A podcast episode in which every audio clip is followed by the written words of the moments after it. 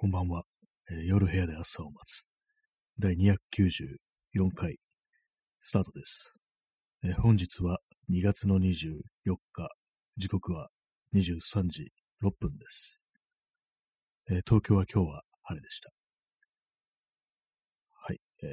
というわけで294回ですけども、本日も始めたいと思います。えーまずお便りの方から行きたいと思います。えーとえーラジオネーム、耳かきさんより、えー応援してます。いただきました。ありがとうございます。えそしてお便りの内容が、え大人の感触、最近何かあったかなと思い返すと、ドミノピザに行って、1枚買う、1枚買うともう1枚サービスをやってみようと思うも、メニュー表の異常な見づらさ、分かりづらさにうがーっとなって、店を出て、近所の個人店の食堂に駆け込みました。結果的にすごく美味しくて、地元の店にお金を落とせたし、新しい店を知れたのでよかったのですが、あの手のメニュー表の分かりづらさ、結局カウンターで気まずくなって、じゃあこれでいいです、と割高な方に誘導させる手口っぽくて嫌になります。ラジオ楽しみにしています。はい、えー耳かきさんよりお便りいただきました。ありがとうございます。えーそうですね、あの、昨日、あの、大人の感触というテーマ、まあ、そのコーナーを設けて、まあ、大人になってから、こ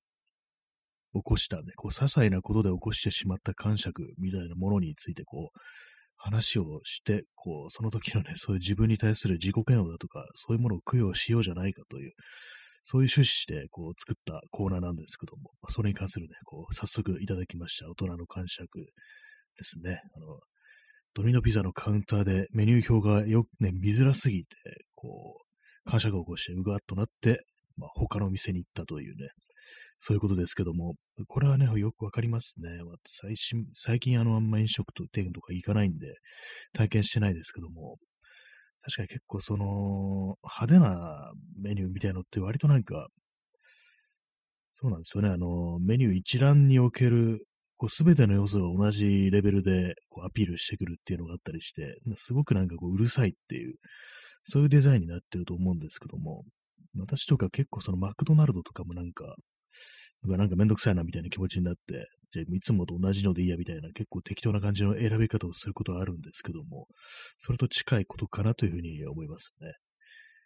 確かにそうなんですよね。この、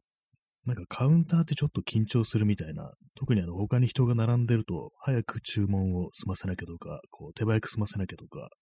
そういうね、こう、プレッシャーってものは結構ね、あると思うんですけども、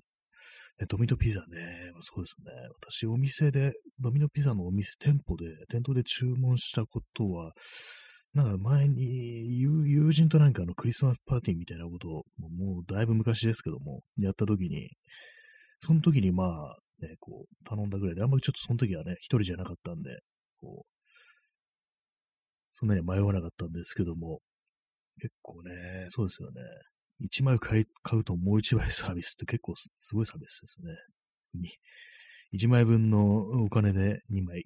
買えるっていうね、なかなかのもんですけども。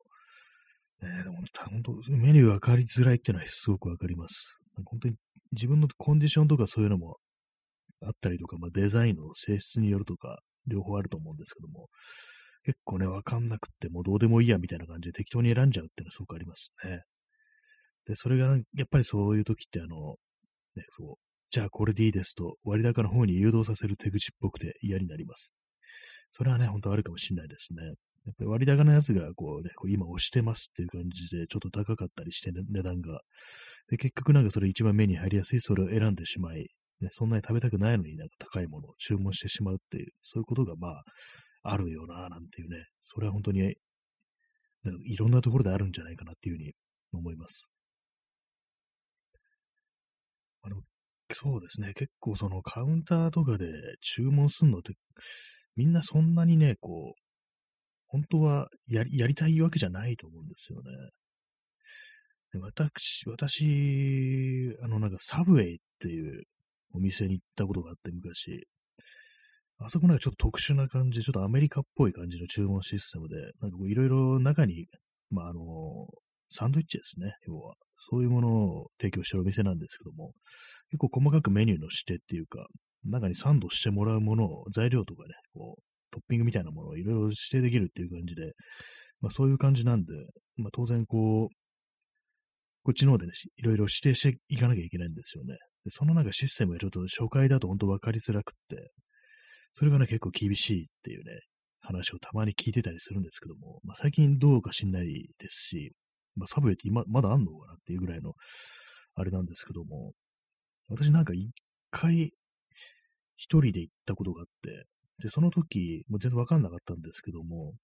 な、なぜかその、店内にお店、お店にあの、お客さん全然いなくて、自分以外に。だからまあ結構ゆったり選べたみたいなところがあって、初回でそれであの、こう、ちょっと鳴らしがあったんで、で、まあ、2回目に今度友人と行ったんですね。で、まあ、友人が結構、ね、あの、友人は結構いろんな飲食店とか行ってて、まあ、それこそ今でいう陽キャみたいな感じでね、非常になんか、そういう感じのね、いろんなことに慣れてるっていうね、こう、そういう、ね、友達だったんですけども、そのサブウェイのカウンター行ったら、え、何これ何これ全然わかんないんだけど、みたいな感じで結構オロオロしてて、あ、ね、今度こんな風になることもあるんだ。なんかいろんなこと、ところにね、こう、飲食店とか慣れてそうな感じなのに、みたいなことを思った記憶があるんですけども、結構そういう感じでなんかよくわかんない方、ね、人はわからないし、ね、無理な、無理な時は無理っていうね、感じのことありますからね。そういう時にちょっとあの、ね、感触、心の中の感触みたいなのどんとありますね。私もね、うん、なんか本当にね、こう、すごくわかります。うわーってなって、やっぱいいですみたいなことはね、結構何回もやってると思うんですよ。もう記憶にないだけで。やっぱいいですわ、みたいな感じでね、出てくっていうね。で、これ、それやったなんか自分が非常になんかこう、ね、自己嫌悪みたいな感じで、なんかこう、もっとなんで冷静になれなかったんだろうみたいなことを思ったりして、そういうこともあって、なんかすごく嫌な気持ちが後を引くっていう、そういうことありますね。大人の感触っていうものには自己嫌悪というものが、まあ、切っても切れないというかね、付きまとうものであるっていうことはね、非常によくわかりますね。で、いくつになってもそういうものはね、こう、慣れることができないっていうふうに思います。当に多分死ぬまでそうなのかななんていうようなことを思いますね。えー、耳かきさん、ありがとうございますね。大人の感謝コーナー第1弾という感じでね、初めて昨日、まあいろんな意見いただきましたけどもね、コメントとか、初めてね、今日コーナーという形で今日初めていただいたということで、ありがとうございます。一つね、カウンターでなんかちょっとね、パニクるっていうので思い出したんですけども、あの、もういなくなっちゃったんですけども、ツイッターにあの、今夜が田中さんという人がいて、まあ、結構有名なアカウントなだったんですけども、その人のもうだいぶ前のね、ほんともう何年も何年も前のツイートなんですけども、一つすごく覚えてるのがあって、あの、スタバみたいなあのカフェのカウンターに行って、チョココーヒーみたいなね、や、こう、やつを頼んだら、飲み物頼んだら、で、こう、周りを見渡して席に座ろうと思ったら、どこも空いてるのがなくって、その、カウンターでそのチョココーヒーみたいなやつ一一気飲みしたっていう、そういうことを書いてるときあって、それがなんかすごく面白いと同時にわかるっていうのありましたね。席がね、もうなくってね、パニックになってしまうというね、まあ、普通にね手に持ってるだけだったら、まあ、お店の外出てくっていうのもあると思うんですけども、なんかトレイみたいのにね、こう、渡さ、ね、乗せて渡されてしまうと店内でどうしてもね、こう飲まなければいけないみたいな感じになるんですけども、パッと見渡したらどこも空いてないっていうことで、どうすればいいっていう感じにね、なんかちょっとパニックっぽくなって一気したっていう、そういうことなのかなっていうふうに思うんですけども、その感じね、なんかこう、面白いと同時に何何かこう、わかるっていうね、感じのこと非常に思いますね。そうなんですよね。ああいうたくさんの人が集まるお店だとか、まあ、そのね、初めに席について注文するっていうタイプのお店でないと、いざね、こう、何か、ね、食べ物、飲み物頼んでから座ろうと思うと、もうどこも空いてないっていう、そういうことってありますからね。あれやった時のなんか惨めな感じっていうのは一体どこから来るのかなっていうふうに思うんですけども、結構謎ですね。別にないならないでなんかね、こう、ね、外行ったりとか、自由にこう振る舞えばいいんですけども、どうもそういう時になんかパニックというか、なんていうかね、非常に惨めな気分になってしまうっていう、そういうものをなんかこう日本人は抱えているような気がするんですけども、これはどうなんですかね？に、こう、他の国の人たちもそうなんでしょうか？結構ね、あれですよね、あの、思うのが、あの、映画、アメリカ映画とかで、まあ、学校ですね、学校であの、学食みたいなところで、こう、なんか、のね、ランチみたいなのを頼んで、あの、トレーにね、いろいろ乗ってるタイプのね、あれですね、ランチを頼んで、それであの席に座るっていうところで、で、なんか、そういう時は、あの、なんかいじめっ子みたいなやつが出てきてトラブルを起こすっていうね、なんかそういうのがよくあるシーンな気がするんですけども、あとは、まあ、学校じゃなくてあの刑務所とかでもなんかそんな感じですよね。システム的に。昼飯がなんか、昼飯というかね、なんか毎毎食、こう、食堂みたいなところに集まって、こう、おのおのがね、そう席に座るっていう感じで、そういうところで一悶着あるっていうイメージがあるんですけども、やっぱりなんか他の国でもそういうでみんなが同じところに座って食事をするっていう、自由に食事をするって場所ではなんかこうトラブルが起こりやすいというか、なんか人間のなんかこう羞恥心みたいなものを刺激するようなそういう作用があるのかもしれないななんていうようなことは思ったりしますね。はい、ね、カウンターはね、こう非常に恐ろしいとこだっていうね、そういうこと思いますね。結構なんか飲食、飲食店というところってなんかそういうなんか恥の意識みたいなものと切っても切れないような、そういうところがあって、ね、結構、まあ、ちょっと前だと、あの、ね、これはあの、感触とかそういうことはだいぶ違ってきますけども、なんか初めてのデートでサイゼリアどうなんだとかね、なんかそういう話でなんか定期的に出てきますけども、なんかこう、こういう、ああいう場でスマートに振る舞える、振る舞えないというところで、なんかこう、非常になんか人間のね、こう、惨めさだとかね、そういうものを刺激するところっていうものがあったりして、まあ、他にも、そうですね、マナーとか、テーブルマナーとかでも、そういうものでもって、こう、その人のね、こう人格とか、そういうものを測ったりするという、非常に残酷な側面を持っているっていう、そういうね、こともね、非常にいろいろあったりして、なんか、物を食べるっていうことはなんか一つの闘争であるなんていう、そういうことをちょっとね、思ってしまうというような、そんなね、ことにね、思いを馳せますね。まあ、必然的にそういう感触というものが送りやすい場であるっていう、そういうことは感じたりしますね。はい、えー、ありがとうございました。そんなことでね、まあ、こんな感じで、あの、大人になってから、ちょっとしたことで感謝を起こして変な行動をとってしまったとか、そういうことがありましたら、あの、お便りだとかコメントという形で送っていただけたらと思います。まあ、それ以外にも Twitter の DM とかでもね、よこしていただければ読み上げますので、よろしくお願いします。大人の感謝のコーナーでした。はい。え時刻は23時18分です。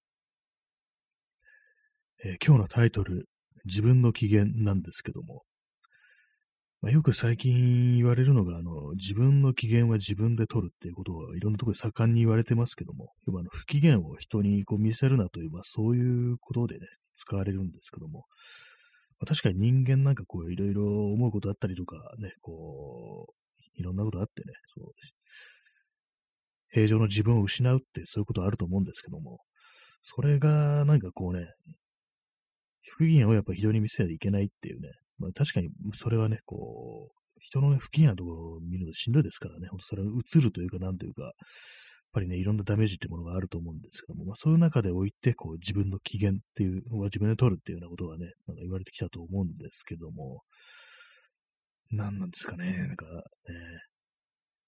えー、P さん、えー、みんなマナー講師は嫌いなのになぜ似た行為をしてしまうのか。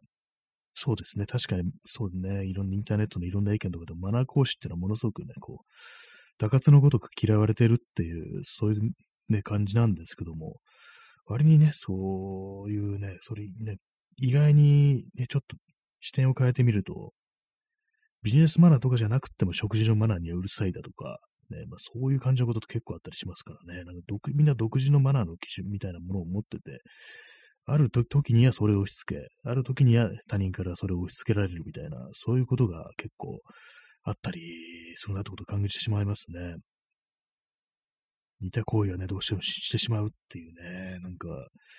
ある種、まあ、最初のデートに、こう、サイゼリに連れていかないっていうのは、一つのマナー、マナーみたいなものではありますからね。なんか、いい年こいて、なんかね、ちゃんとした飲食店を知ってなきゃいけないっていう、なんかそういうものも、なんか一種のなんかちょっと階級意識的ななんかそういうものにも感じられたなくもなく、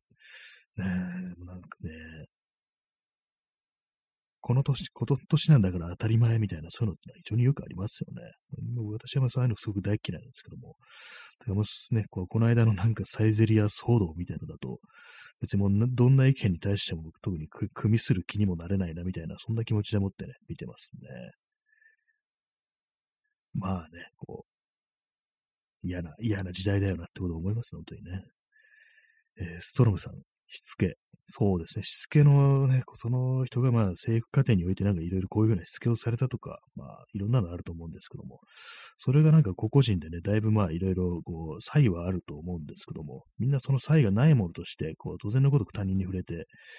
みんなこの国にいる、ね、人間は全て同じようなしつけを受けているっていう、そういうなんか思い込みでもって他人に当たろうとするっていう、そういうところからなんかこう、悲劇的な分断が始まるなんてことはまあ思ったりするんですけども、結構ね、まあまあ、かなり前のね、まあ、この放送だったか、ポッドキャストとかでも話しましたけども、あの、ご飯を食べるときに、お米のご飯粒を残す、残さないでね、なんかこう、いろいろ言ってくる人がいたりっていうね、そういうことがなんか割にあま、私昔あって、それなんかちょっとね、あの、一緒にいた友人と友人がなんか若干険悪な雰囲気になったみたいなことがあったりしたという話をしたんですけども、ね、ご飯粒残す、残さないっていうのもね、本当にまあその人のね、生まれ育ったね、家庭においてこう、全然違うことですからね、みんながみんなこう、ね、そういう風になってないっていうね、ことはね、頭では多分分かってると思うのにね、で自分の目の前でご飯粒が残されているのを見ると、なんかカッとしてしまうっていう、ね、多分そんな感じだと思うんですよ。ね普通にね、なんかもうみんなが違うというね、みんな同じじゃないというね、感覚を持ってさえすれば、ね、冷静にね、それを言うっていうから、なんかね、俺はなんかこう、子供の頃、ご飯粒残すなって言われて、なんかそういうふうに育てられたんだけども、まあ、いろんな人いるの分かってるんだけど、なんか結構そういうの見ると気になっちゃうんだよね、みたいな感じで、なんか穏健なね、感じでこうし、こう、話題にするってこともできるはずなのに、なんかこうね、ご飯粒残しちゃも大丈夫な方なんだ、とかなんかいきなりそういうことを言うってわけのわからない、なんか、いきなり切れてくるやつっていうね、なんかそういうことになっちゃうっていうね、まあ、あれも非常に良くないなと思うんですけどもね。えー、ソロムさん、言っても認めないタイプの宗教的価値観ですよね。そうですね、本当になんか、何なんですかね、自分の、自分のね、こう、宗教であるというね、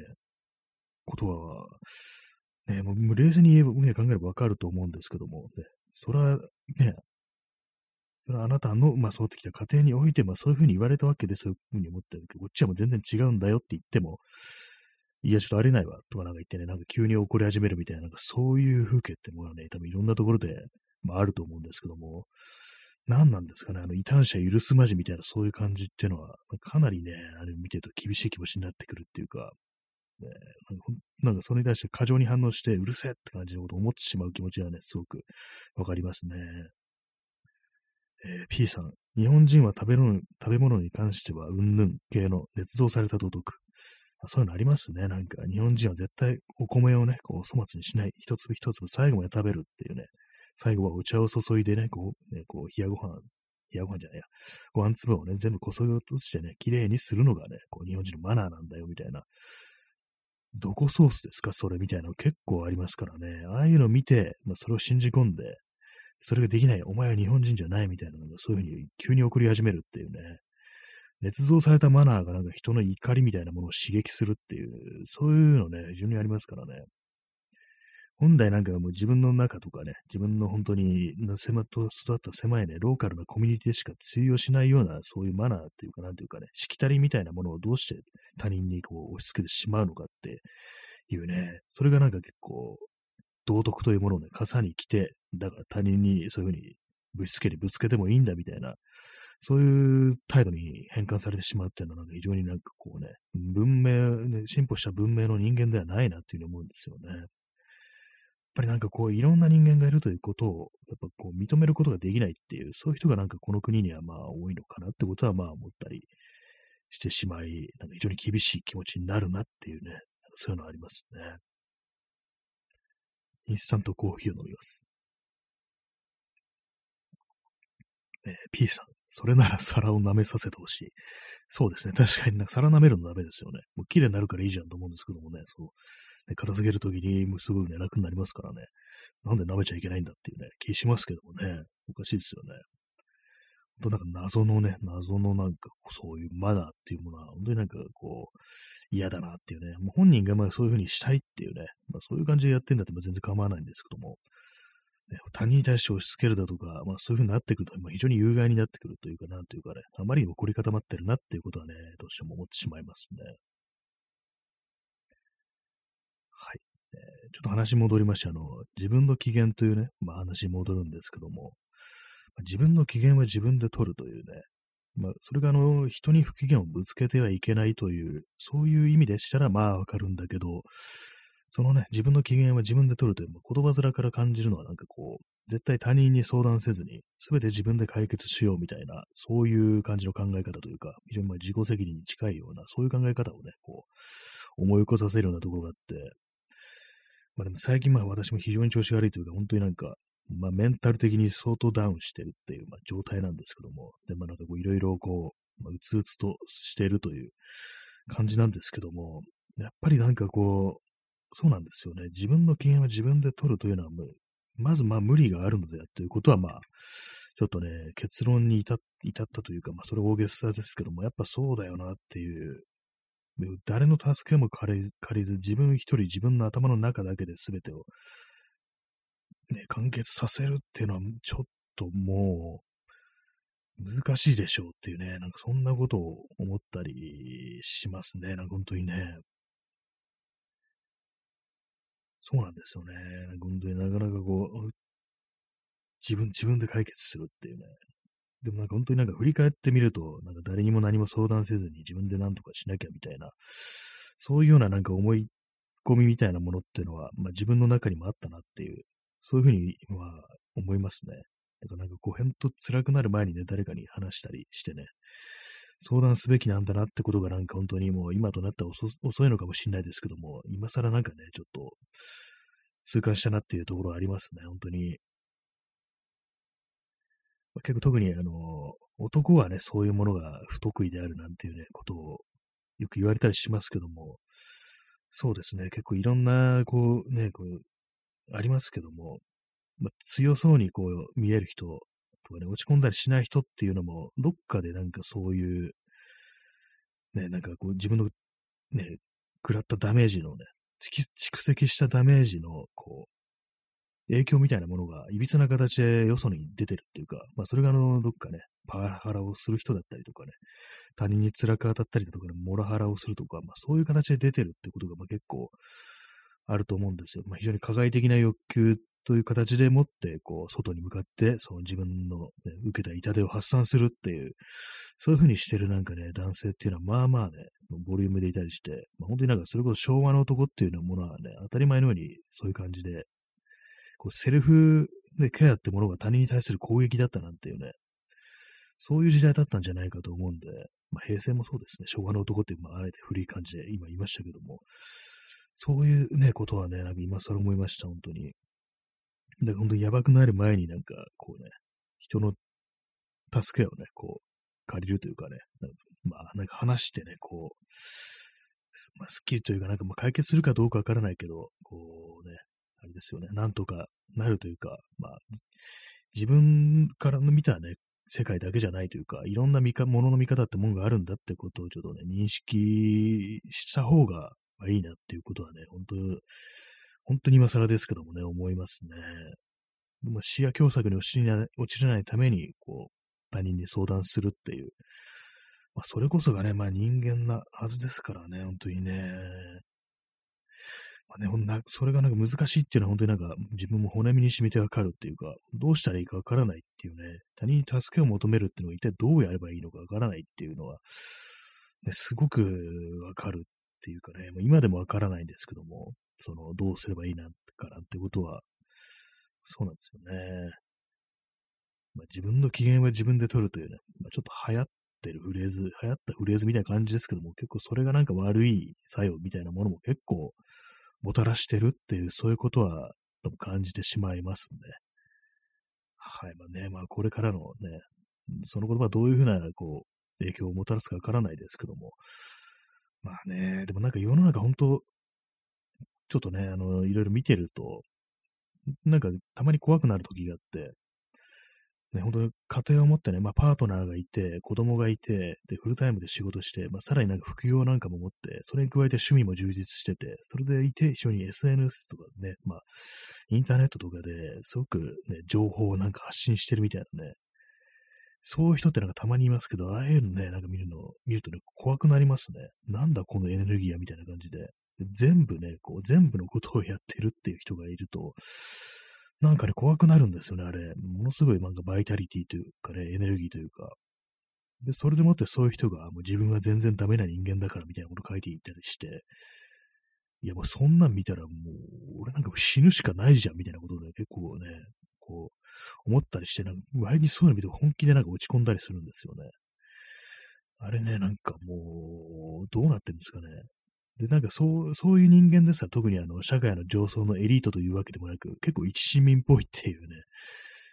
どうなってんのってことをね、結構思ったりして、なんかものすごくね、こう、辛い気持ちになるんですね、ああいうの見るとね。ストロムさん、わかりみ、ありがとうございます。そうなんですよね。本当分かっていただけると思いますけど本当に、なんで、ね、全部やってるじゃん、この人みたいなね。ゾッとするっていうか、何がなんかその人をそういう風にしたのかなみたいなことがあって、あ、もう今こう喋っても死にたくなってきましたね。なんかね、こう、結構ややばい感じのなんかもう黒いね、こう、なんかもやもやがなんか目の前に出てくるような感じでね、ちょっとバッと入ってきそうな感じなんですけども、なんか本当にね、ああいうの見たくないですね。結構その世の中悪い人間というのはたくさんいますけども、それこそね、なんか、右翼とかね、保守とかね、ネオリベとかね、その手のね、いますけども、なんかそういう人間っていうのは結構なんかわかりやすいというか、な結構その、あれなんですよ、マイナス面というものをすごく発散してるというかね、負の側面というものもそのね、その人格というか、なんというかね、立ち振る舞いみたいなものにすごくよく出てて、まあ、失ってるものというものをね、割と見えるっていうのがあるんですけども、さっき言ったみたいな、こう何でもできる人間っていうのは、こう、そのその人が何を引き換えにそういうね、なんか非常にこう、そのバイタリティみたいなものを手に入れてるのかっていうのが全然見えなくって、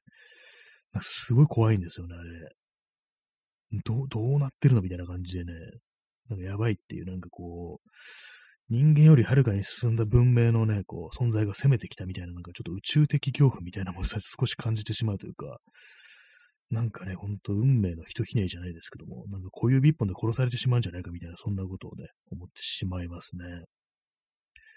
あ、もうなんかもう、これ話してもなんか死んだくなってきましたね。なんかそういう 感じはなんかまたね、こう思い出して。ねえ、なんかほんとどうなのっていうね、感じです。はい。まあなんかね、うん、あれなんですよね、本当にね。あ、そうですね、ストロムさん。分かり方を分かってる人は何でも分かっていきますよね。まあ、そうですね、本当になんか、なんで分かるのっていうね。私も全然分かんないんですよ。何もかも分かんなくって。何、何にもできないな、みたいなね、ことをね、思ったりしてね、ほんとなんか毎日毎日、もう嫌な気持ちで過ごしてますね。何の喜びもないね、こう、人間なんですけどもね、すごいね、分かり方が分かる人は分かるっていうね、本当にどうにかしてくれってこと思いますね、本当にね、これはね。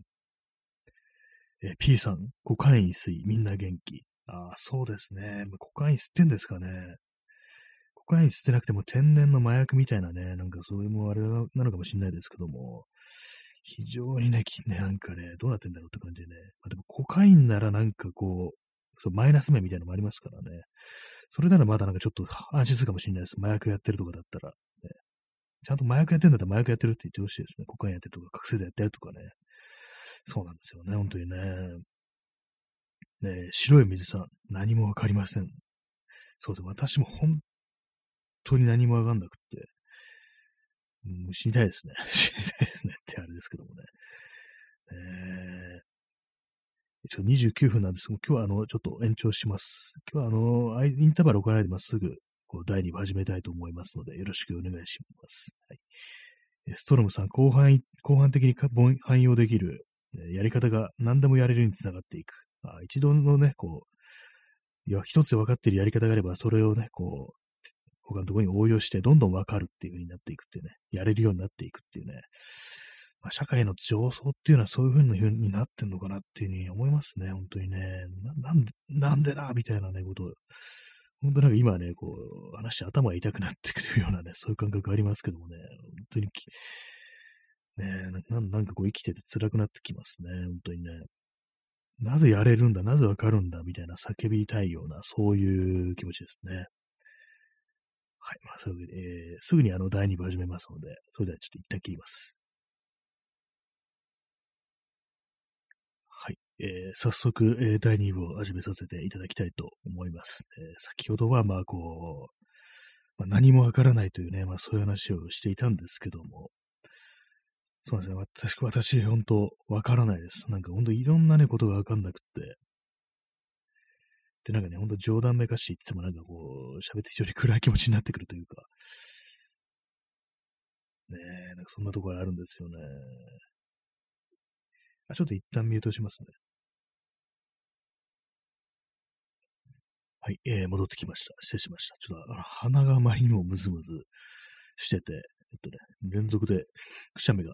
出そうな感じだったので、ちょっと失礼しました。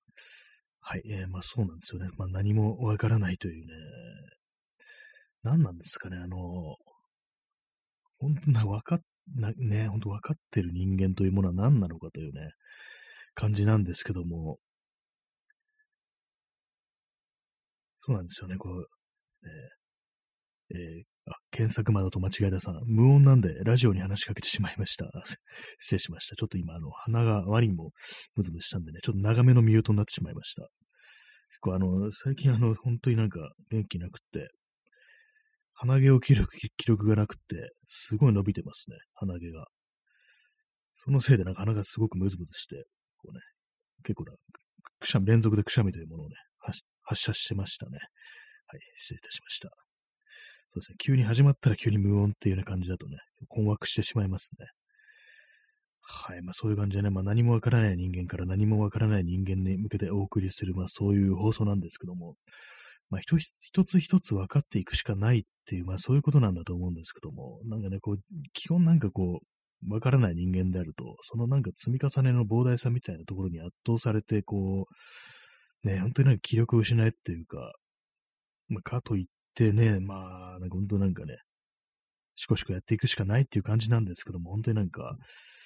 なんかね、これ、これってなんか非常に厳しい気持ちになってきますね。なんか認めたくないというか、なんというかね、なんか本当にこう、できる、なんか本当に、でもこのインターネットの時代っていうのは特にそうなんですけども、できる人間というものがあって、あまりにも目に入りやすくなってるっていうね、まあそういうのはあると思うんですよね。それも SNS で特にそれは加速したっていうのがね、あってね、本当になんかツイッターのね、なんか名もなきアカウントとかね、でなんかすごいできる人みたいなの見るとね、なんか、なんでこんなん5万といるのみたいな感じで、まあ、そういうのってまあ多分にフェイクも含んでたりとか、ね、実際何も書いてなくてもすごい経歴の人だったりっていう、まあそういうことはね、あると思うんですけども、なんかね、うーっていう感じになりますね。頭抱えたくなるっていうか、何やっても無理だみたいな感じっていうのはね、非常にそういう傾向に加速させるっていうか、ただでさえこうネガティブなことを考えがちなこう自分という人間というものがね、そういうものを見ることによって余計なんか厳しくなっていくっていう、そういうことを考えるとね、本当になんか平常心を保つっていうか、それがなんかものすごい難しいことだなって思いますね。いかになんか本当に余計な情報をシャットアウトできるかみたいな、都合の悪いことは無視できるかっていうことがなんかこう今ね、これからの社会において非常にこう大事なことなのかもしれないなっていうことは結構ね、思ったりしますね。えー、ストロムさん、超兵器で一発逆転な敗戦マインドになりがち。そうですね、本当になんかもう、あれですよね、なんかね、ものすごい兵器でね、一気に逆転できないものがっていうのがちょっとね、なんか日本軍っぽい、旧日本軍っぽいなんかあれになってきてしまいますけども、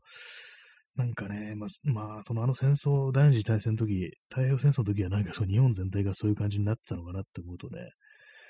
なんかそういうマインドってものが自分のね、中にこう色濃く流れてるのかなと思うと、ななんかね、こう、逃れられないっていうか、ね、業みたいなものをちょっと感じてしまったりしててね、また再び暗い気持ちになるっていう、そういうところはね、こう、ありますね。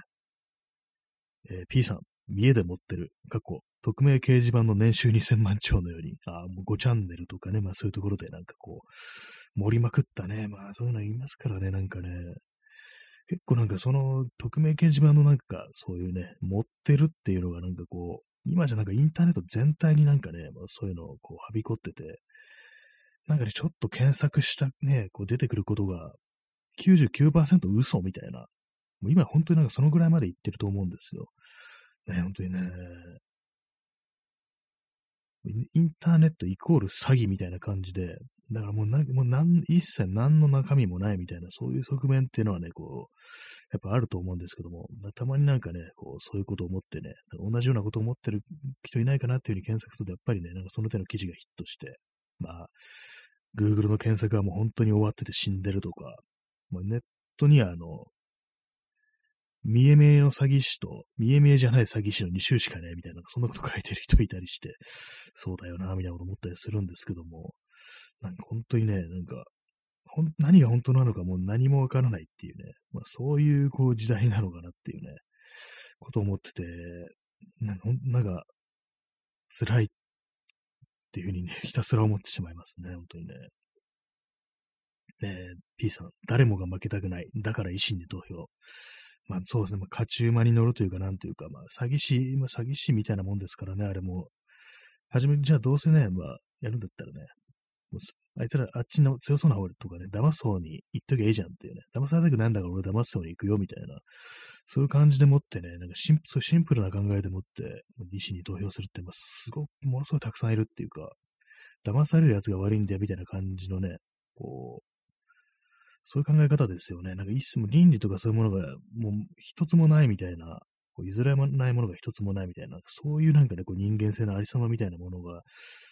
それもなんか、ものすごく怖いですね。どうや、どうしてそんな風にできるんだろうっていう風に思ったりして、めちゃくちゃね、こう、厳しい気持ちになるんですけども、何なんですかね。本当になんかもう、正気、正気じゃいられないですね、本当にね。ねもう大麻とか解禁したらどうなるんだろうか。少しはマシになるんでしょうかね。よくわかんないですけども、その大大麻万能みたいなね、こういうの間違ってますけども、ね、なんか本当の社会の邪悪さというものが変わる、変わるのかいと言ったら、まあそうでもないでしょうけども、まあね、きついですね。本当にね、シンプルにね。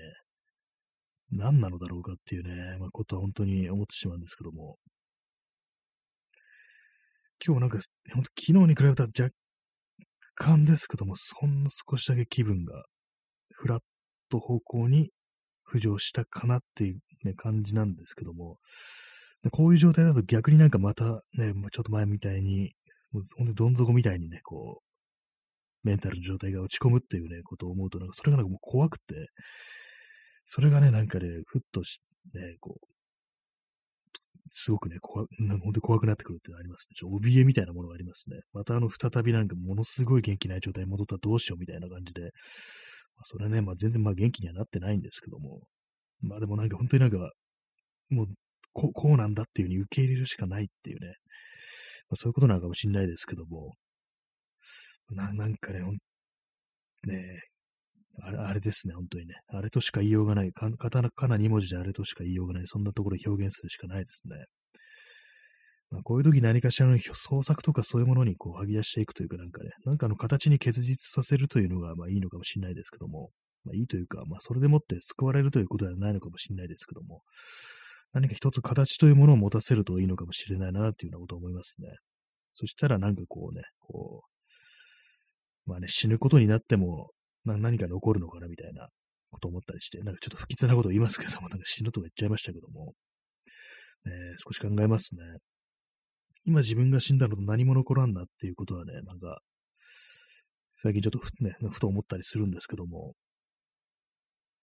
まあ、まあね、何も残すようなものが、ね、ないですからね、何もね、特にね、なんか写真を趣味で撮ってますなんて言って言ってますけども、別にね、なんかそんなものまとまってないし、作品と言い方ようなそんなものしかないし、だからね、それもただ単にこうデータのね、こう集積でしかないよというね、そんなものなんで、だからまあ自分が死んだら何か残るかというと、別に全然ね、こう、何も残らんっていう感じではあるんでね、なんかたまになんか、何なんだろうっていうね、ことを考えますけども、人間とかは何も残さんものなんだよっていうね、そんな感じのことはね、ありますからね。えー、ストロムさん、シオランは自分の痕跡を何も残したくないと言ってましたね。ああ、そういうふうに言ってたんですね。シオランっていうのは、東欧の哲学者でしたっけ？私もなんか最近あのボットフォローしたんですよ。あまりこうよく知らずに、なんか非常になんか遠征的なね、こう言葉でこう有有名というかなんかこう、たくさん残したっていうね、人でね、ただ結構長生きしてましたね。その言葉の割には、こう、70代までね、こう、存命であったっていうね、感じでね、非常になんかペシピスティックなね、こう考え方をしてる人でありましたけども、結構生きたというね、そんな感じの人だというね、自分の痕跡を何も残したくないい、まあ確かにその遠征的なね、考え方を突き詰めるとやっぱそういうことになるっていうのかもしれないですね。私がまあ自分の痕跡を残したくないか、残したいか残したくないかで言うと、うーんなどうなんですか、ちょっとよくわかんないところあって、まあ、自分のどの同時代の人たちに、こう、はな何かしらの、こう、なんかね、痕跡というものとか、記憶みたいなものが残ればという、そういうとこはちょっとあるかもしれないですけども、後世の人間というものに対して、こうね、残す、何か残したいかというと、そこまでではないかなというね、今非常にまちょっと軽い感じの、こう、あれですね、うっすらとした爪痕というか、まあそういうレベルの感じぐらいはあるかなっていうところですね。まあ、痕跡を何も残したくないっていうので、結構ね、自分が生きていたことすらみんな覚えて、ね、いてほしくないっていう。まあでも確かにまそういう気持ちはちょっとわからでもないというか、もう全部、自分という存在が全部恥ずかしいからもう全て忘れてくれみたいな、まあそういう気持ちもね、ちょっとあったりはしますね。全然何にも誇ることがないですからね。まあそうなると、こう、すべてね、何も残したくないっていうのはなんかわかるような気がしますね。はい。えー、P さん、レモンを懐に入れて街をうろつくしか。まあ、梶本次郎ですね。梶本次郎のレモンというね、短編があるんですけども、ね、これあの主人公のね、こう、結核をね、こう、患った青年がこう、レモンをね、こう、自分懐に入れて、こう、京都のね、丸善という本屋に行って、で、そこにそのレモンを一つ置いてね、こう、出てくるという、もしあのレモンが爆弾だったらというね、こう、空想してね、こう、ちょっとし、なんかその鬱屈した気分を、なんか少しの間でも、こう、ね、吹き飛ばすみたいな。まあ、そんな、ちょっと暗い感じのね、話であるんですけどもね、そんなようなね、小説なんですけども、そういう形でもって何かしらの爪痕を残すっていうね、レモンをね、懐に入れて、街をね、うろつくしかない。私、あの、結構その、好きなんですよ。梶本次郎は。結構熱心にね、読んでる時期ありましたけども。まあね、何かしらね、こう残したいというね、まあ、気持ちもありつつも忘れてほしいという気持ちもあり、まあ、結構人間というものはなんかこういう、ね、一つのね、こう、言葉で言い表すことができないような、そんな存在であるんだという、まあ、それぞれみんな全員そうですね。まあ、そういうことなのかもしれないですけども、まあね、まあ何をね、残すかっていうのもね、まあ、ろくなものが残せるとは思えない、思えないですからね、本当にね。ポジ何かこう、人を感動させるようなものだとか、ポジティブなものが、こう自分がね、こういなくなった後に残るかというと、何なんですかね。まあ、ここの放送とかがなんかアーカイブになって残って、それがこう人をなんか勇気づけたりするかなって考えると、まあどうだろうみたいなこと思っちゃいますね、なんかね。なん僕そういうことはまあ真剣に考えたことはないですけども、ね、まあでも本当になんかいろ、まあ今インターネットですから、そう、それぞれの人が残したね、こう、データというものが、その電動空間には無数にあるわけで、本当になんかこう、ツイッターとかでもね、ほんと無数な感覚があって、まあ、それ大体まあね、それぞれに、こう、個人というものがあるはずなんですけども、ね、もうやらなくなったりだとか、ね、あるいはもう、亡くなったことによって、そのアカウントとか放置されたままになってるんですけども、そこには言葉とかね、そういうものがいろんな痕跡が残されてたりはするんですけども、そういうものが顧みられるかというとね、決してそうではないっていう、ね、感じのことはあるんですけども、もしまあ遠い未来に何かね、こ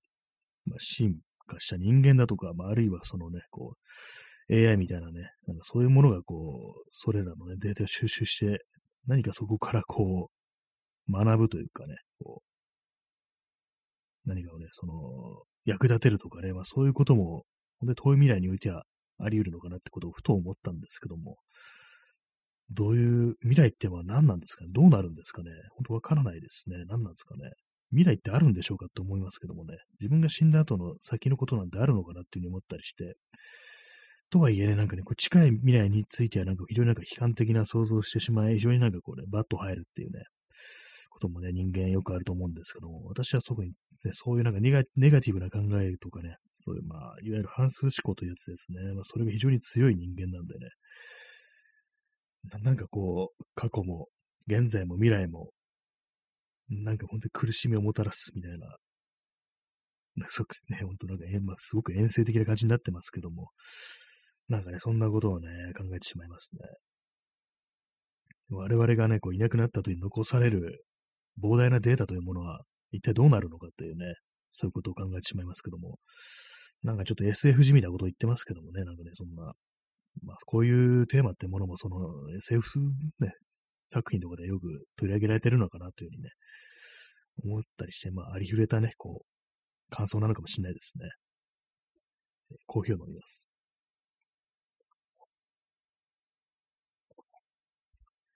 最近あの、インスタントじゃない普通のコーヒーを入れる元気がなくって、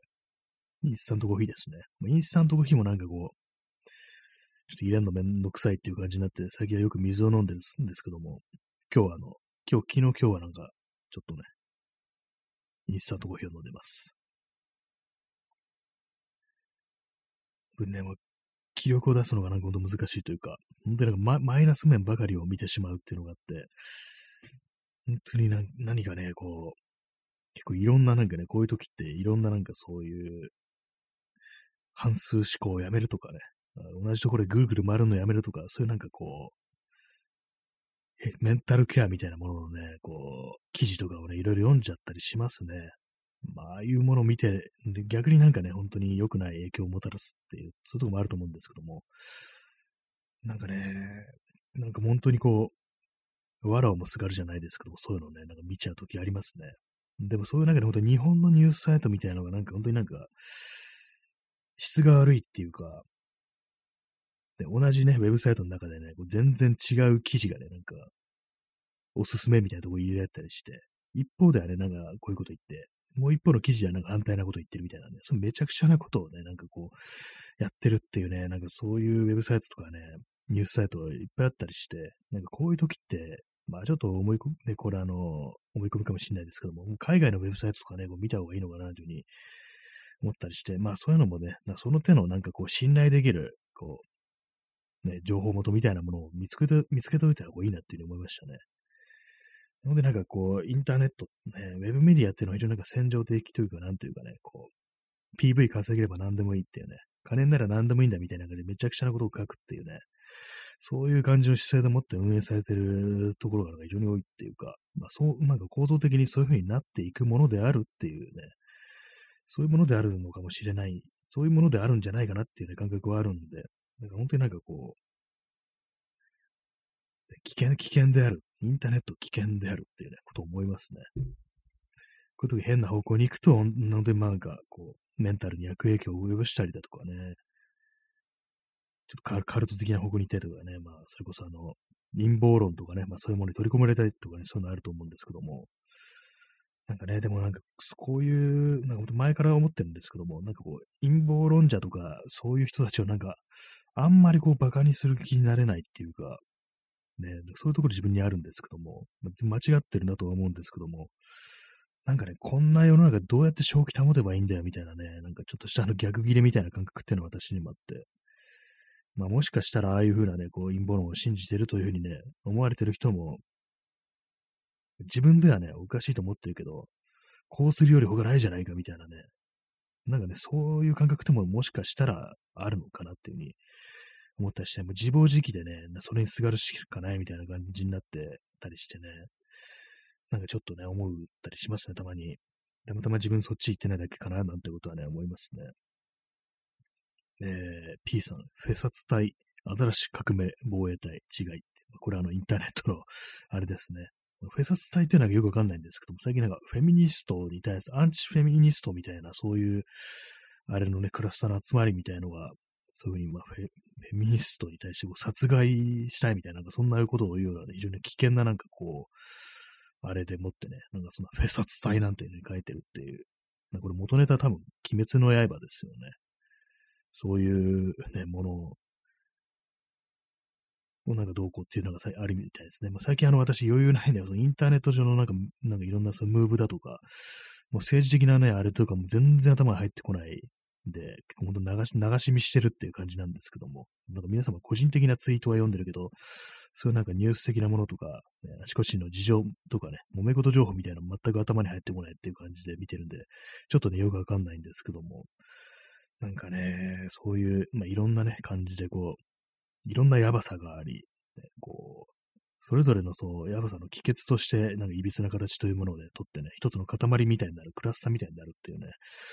そういうことからなんかインターネットのね、まあ、逃れられないのかなというふうに思ったりしますね。ストロムさん、正気を保っているだけで偉い時代。そうですね、本当に。本当自分自身がもう正気なので、正気なのかどうかわかんないっていうか、私はなんかもはやもう自分は正気ではないっていうね、感じの感覚で結構生きてたりするんですけども、ものすごい認知は歪んでるし、ね、まともに機能できてないっていうね、そういうことを思って、こう生きてるんですけども、やはりまあ正気でいたいっていうような気持ちはね、まあ、あったりして、まあ、ただあの、ね、積極的に人を傷つけないぐらいのね、ことしかできないっていうか、そうなんですよね。人、ね、本当に、殺したいとかね、こう、ハラスメントしたりとか、まあ、そういうことしないぐらいのね、なんかもうことしかもう、それがなんかもう最低ラインみたいになっちゃってる感じで、まあ、正正気では本当ないなってことは自分でも思いますね。本当にまあ正正気を貯めとってる方がなんかちょっと怖いような気もしますけどもね、なんかね。まあ、何が正気なのかとかいうね、まあそういうところもありますけども、まあ、こういうなんか感じでこう世の中見ていると、逆になんかこう、ヒットミスの人の方がなんか人間味があるというか、たまになんかおかしなこと言って、まあ、あ、ちょっとおかしかったみたいな感じで戻ってくる人っていうのがちょっとなんかこう、ね、人間味があるというか、なんか少し信用できるっていうようなね、ことを思ったりはしなくもないんですけども、まあ、ちょっと前で言うと、あの、高知昇っていう人いますよね。役者やってる人で、まあ、薬物の依存症だったかなんだかで、こう、一回捕まったことあるってそういう人なんですけども、その人がなんか、あの、いろいろ、まあ、依存症だとか、そういうものに対して、いろんなね、こう、ことを発信していて、る人なんですけども、まあ、その人ね、その高知昇がの一度なんか陰謀論にはまってしまったことがあるなんていうね、ことを一時期言ってて、あ、自分はね、自分結構やばいところ行ってましたみたいな話をね、してたなっていう記憶があるんですけども、なんかそういう感じで結構スパッとこう、あ、ちょっとやば、やばかったみたいな感じで、こう認められるっていうのはなんか割と一つね、こう、なんなんていうかね、こう、狂気の時代の時代の中の正気というか、なんというか、まあそれ、それだけでも十分ではないのかもしれないですけども、まあ、ちょっと人間味があるというようなことはね、思ったりね、しますね。ま、いや、俺全然騙されてなんかいないし、みたいな感じでね、こう、合弁するようになるとちょっと、ね、危ないかなと思うんですけども、私の場合そういうことがありますね。結構堅くなところがあって、いや、む、いや、そんな、俺は全然こう、そんなね、騙されるなんてことないからって、冷静だからみたいなね、感じで強がってしまうところに私は正直ありますね。こう、いろんな話題とかでもね、本当は結構グラグラしてるのに、まあ、あんま表に出さないからね、なんか結構一本ね、芯が通ってるように見えるけど、心の中では割とグラグラしてるっていうね、結構ね、そういうところがあるね、人間ですね、私という個人、というものはそうですね。えー、ストロムさん、可塑性、そうですね、あのまあ、戻、戻ったりすることができるっていうね、こう、喧嘩することができるというかね、まあそういう感じですよね。可塑性っていうのね。本当に形が一つにしか保てなければ柔軟性もないということでね、まあ、ちょっとあの間違いを認めるだとか、まあ、おかしかったわっていうね、まあそういうことを、ね、すっと言えるっていうのはまあ結構一つの長所であるっていうねことは思いますね。まあ、私もそれがちょっとなかなか、ね、できないと思います。自分に振り返って言えば。今日危険を避けてるだけで、ね、あんまこう、大声で喋ってしないというだけであって、まあそういうようなね、こう、突っ込まれることがないだけであって、内心は結構もうグラグラしてるっていうね、まあそういうところはまああるなっていう感じですね。まあ陰謀論とかね、さすがに信じないですけどもね、5G でどうのこうのとか、まあ、そういうのはね、ちょっと口頭向けだなとは思うんですけども、本当にね、あれをなんか本当にもう頭から笑えるかというと、まあそこでもそうでもないかなみたいなね、ことを思ったりして、まあ、まあ変なね、同情みたいなものをね、覚えるのもちょっと変なのかもしれないですけどもね。まあ、とにかく、私という人間は本当になんかね、こう、何もわからないというね、まあ、ことをね、本当に思いますね、なんか。まあ、わか、わかるには時間がなさすぎるしね、わからないということをね、正面から捉えるには、あまりにも自分のキャパというものが足りないっていうね、そういう感じですね、本当にね。だから本当になんかひ一つのね、あれに絞ってなんかこう、分かっていくっていう風にね、すればいいんでしょうけども、なんか本当にね、こう、どうしてもね、こういう時代ですか、ネガティブなことばかりが頭について、本当に、こう、ね、生きるのがなんか大変だなみたいなね、こう、頭、頭が大変ってこと思いますね、こうね。肉体的な生存条件というのはね、頭のなんか本当にね、こう、頭をすっきりさせておくっていうのが非常に難しいことだなっていうようなことは、まあ、結構日々感じてますね。本当にまあ、本当にもう認知の歪んだ人間のね、放送でございます、これはね。まあ、この放送もいろんな人が聞いてるのであろうなということはまあ思ったりは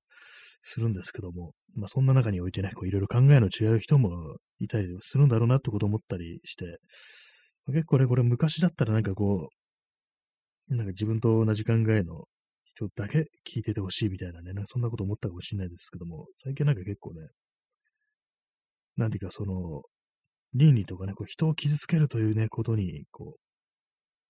走っている人でなければ、なんかこう、いろいろ考え方違っても、なんか、なんとかね、こう、まあ、わかり合うって言ったらあれですけどもね、本当になんかそのチャンネルを閉じるっていうのは、対話のチャンネルみたいなものをね、閉じるっていうのはちょっと、したくないな、みたいなね、なんかそんなことはちょっと思ったりしますね。まあ、いろいろね、そういう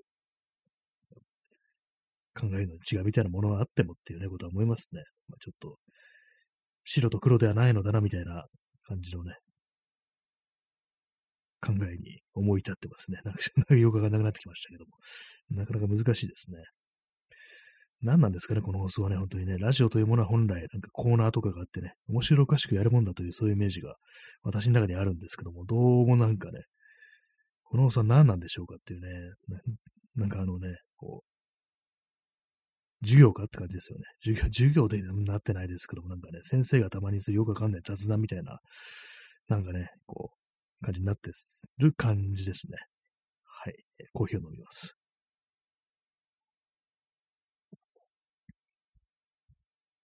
まあ、そんなこと言ってね、私別にあのー、ね、人に教えるなんてことはね、ほとんど